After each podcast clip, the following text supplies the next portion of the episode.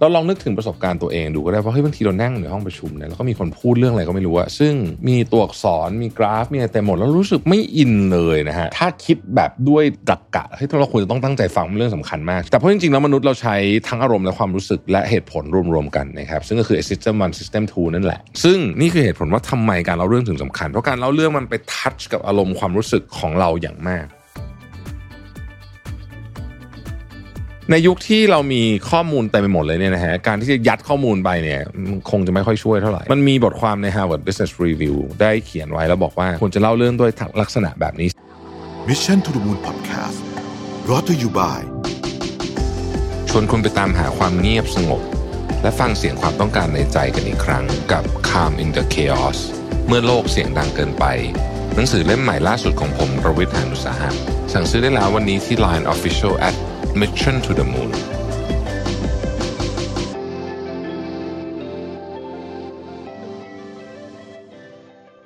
สวัสดีครับยินดีต้อนรับเข้าสู่ Mission to the Moon Podcast นะครับคุณอยู่กับโรบิน หาญอุตสาหะครับมันมี TED Talk นึงน่าสนใจมากเป็น TED Talk ที่สต็อกโฮล์มนะฮะคนพูดเนี่ยเขาคือคุณเดวิดฟิลิปส์นะครับคือเขาเล่าอย่างเงี้ยสั้นๆประมาณว่าแบบเออเนี่ยเขาได้รับโทรศัพท์จากคนหนึ่งคือเขา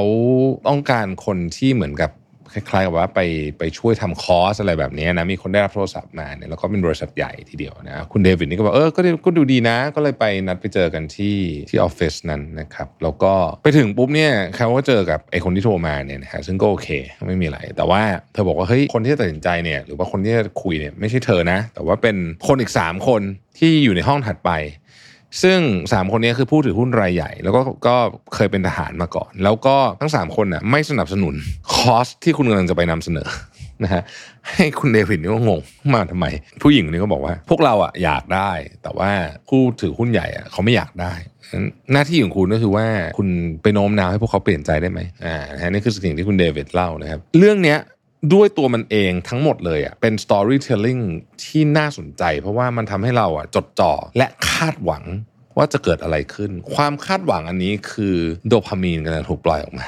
ะฮะแล้วเราก็จะจินตนาการต่อของเราไปเองนี่คือสิ่งที่ไป activate โดพามีนในสมองคนที่สามารถ activate โดพามีนในสมองของผู้ฟังได้แบบที่เราฟัง TED Talk ของคุณเดวิดเนี่ยนะคนเนี้ยเราเรียกว่ามีทักษะในการเล่าเรื่องที่ดีนะครับทักษะในการเล่าเรื่องผมพูดบ่อยนะ storytelling ว่ามันจำเป็นมากๆต่อการใช้ชีวิตของเรานะครับไม่ว่าจะเป็นที่ทำงานไม่ว่าจะเป็นเรื่องอะไรก็แล้วแต่หรือแม้แต่กระทั่ง podcast ที่ผมพยายามจะโน้มน้าวพวกคุณอยู่ตอนนี้ด้วยเนี่ยนะฮะการขายของต่างๆนานาพวกนี้นะสำคัญมากๆนะครับอย่างไรก็ตามเนี่ยเทคนิคการเล่าเรื่อง storytelling ไม่ได้หมูเราลองนึกถึงประสบการณ์ตัวเองดูก็ได้เพราะเฮ้ยบางทีเรานั่งในห้องประชุมเนี่ยแล้วก็มีคนพูดเรื่องอะไรก็ไม่รู้อะซึ่งมีตัวอักษรมีกราฟมีอะไรเต็มหมดแล้วรู้สึกไม่อินเลยนะฮะแล้วก็แบบ literally คือจริงจริงเลยคือเข้าหูซ้ายทะลุหูขวาเลยการที่เราเบื่อเรื่องพวกนี้เนี่ยนะถ้าคิดแบบด้วยตรรกะให้เราควรจะต้องตั้งใจฟังเรื่องสำคัญมากเช่น เค พี ไอ ควอเตอร์นี้จะเป็นอะไรอะไรเงี้ยแต่เพราะจริงๆแล้วมนุษย์เราใช้ทั้งอารมณ์และความรู้สึกและเหตุผลรวมๆกันนะครับซึ่งก็คือ ซิสเต็ม วัน ซิสเต็ม ทู นั่นแหละนะครับที่เราพยายามพูดอยู่ตลอดเวลาเนี่ยซึ่ง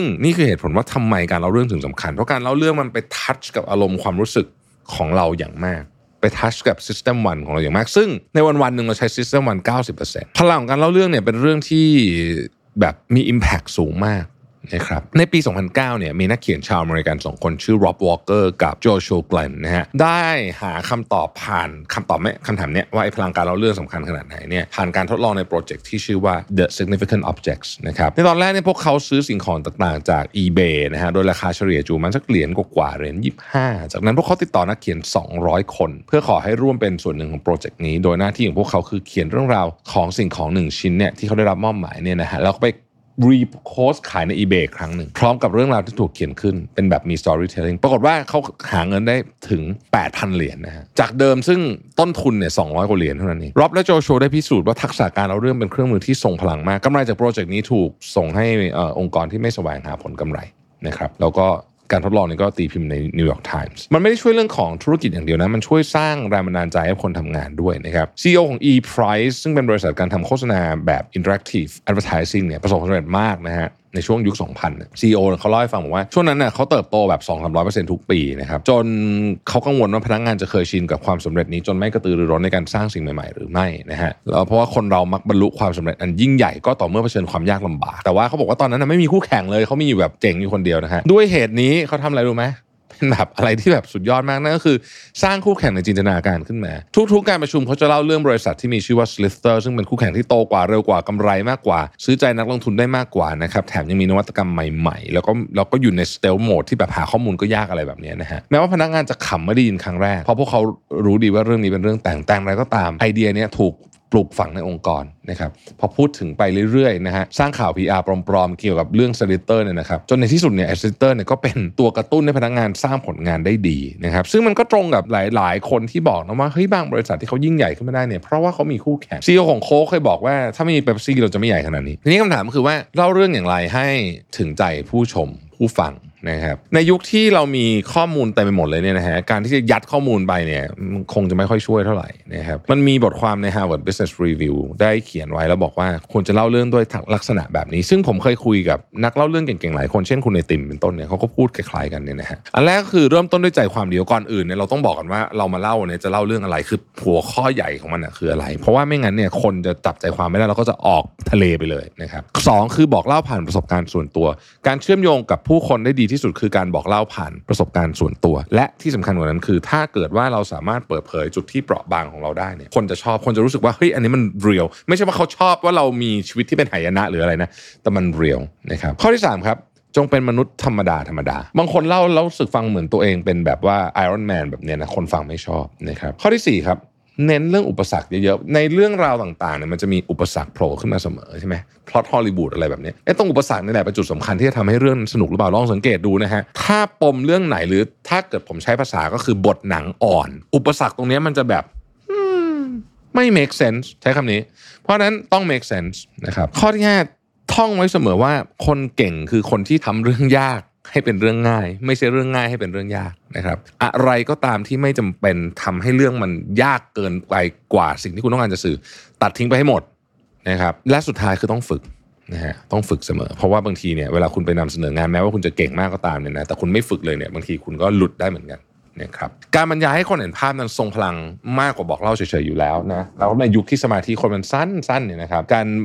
รทำให้เห็นภาพเนี่ยจึงสำคัญมากหนึ่งในเหตุการณ์ที่ผมพูดถึงบ่อยมากคือตอนที่สตีฟจ็อบส์เปิดตัว MacBook Air แล้วก็ดึงออกมาจากซองจดหมายธรรมดาธรรมดาไอ้ซองมะนิลาที่เราใช้ในออฟฟิศซึ่งแบบสุดยอดมากจริงนะฮะอีกกรณีตัวอย่างนึงนะฮะที่ผมอยากพูดถึงคือเหตุการประท้วงที่ชื่อว่า Capital Crawl นะครับในช่วงปีหนึ่งพันเก้าร้อยเก้าสิบในสหรัฐเนี่ยมีผู้พิการถึงยี่สิบห้าล้านคนนะครับตอนนั้นเนี่ยเขามีพยายามการพยายามในการผลักดันออกกฎหมายนะฮะแต่ติดในสภามีโอ้มีคนไม่เห็นด้วยนู่นเนี่ยแบบฟีลกับคล้ายๆบ้านเราอะนึกออกไหมฮะคือแบบเป็นปัญหาเรื่องเทคนิคนะฮะคือเขาเรียกร้องมาตั้งแต่ปีหนึ่งพันเก้าร้อยเจ็ดสิบแปดผ่านไปยี่สิบกว่าปีไม่ก็ยังไม่ไม่ออกที่ไอ้กฎหมายนี้นะฮะปัญหาเรื่องความไม่เท่าเทียมก็เลยมาเรื่อยๆนะครับผู้พิการใช้ชีวิตยากลำบากจะไปไหนก็เดินทางลำบากขนส่งสาธารณะก็ลำบากจนกระทั่งในปีหนึ่งพันเก้าร้อยเก้าสิบวันที่สิบสองมีนาเนี่ยกลุ่มผู้พิการจำนวนหนึ่งตัดสินใจนะฮะไปที่หน้าตึกแคปิตอลในกรุงวอชิงตันดีซีตึกแคปิตอลคือตึกรัฐสภาเป็นจุดแสดงถึงสัญลักษณ์แห่งความเป็นประชาธิปไตยของสหรัฐอเมริกาคือเป็นความมันยิ่งใหญ่มากอะตรงนั้นอะที่เป็นแบบตรง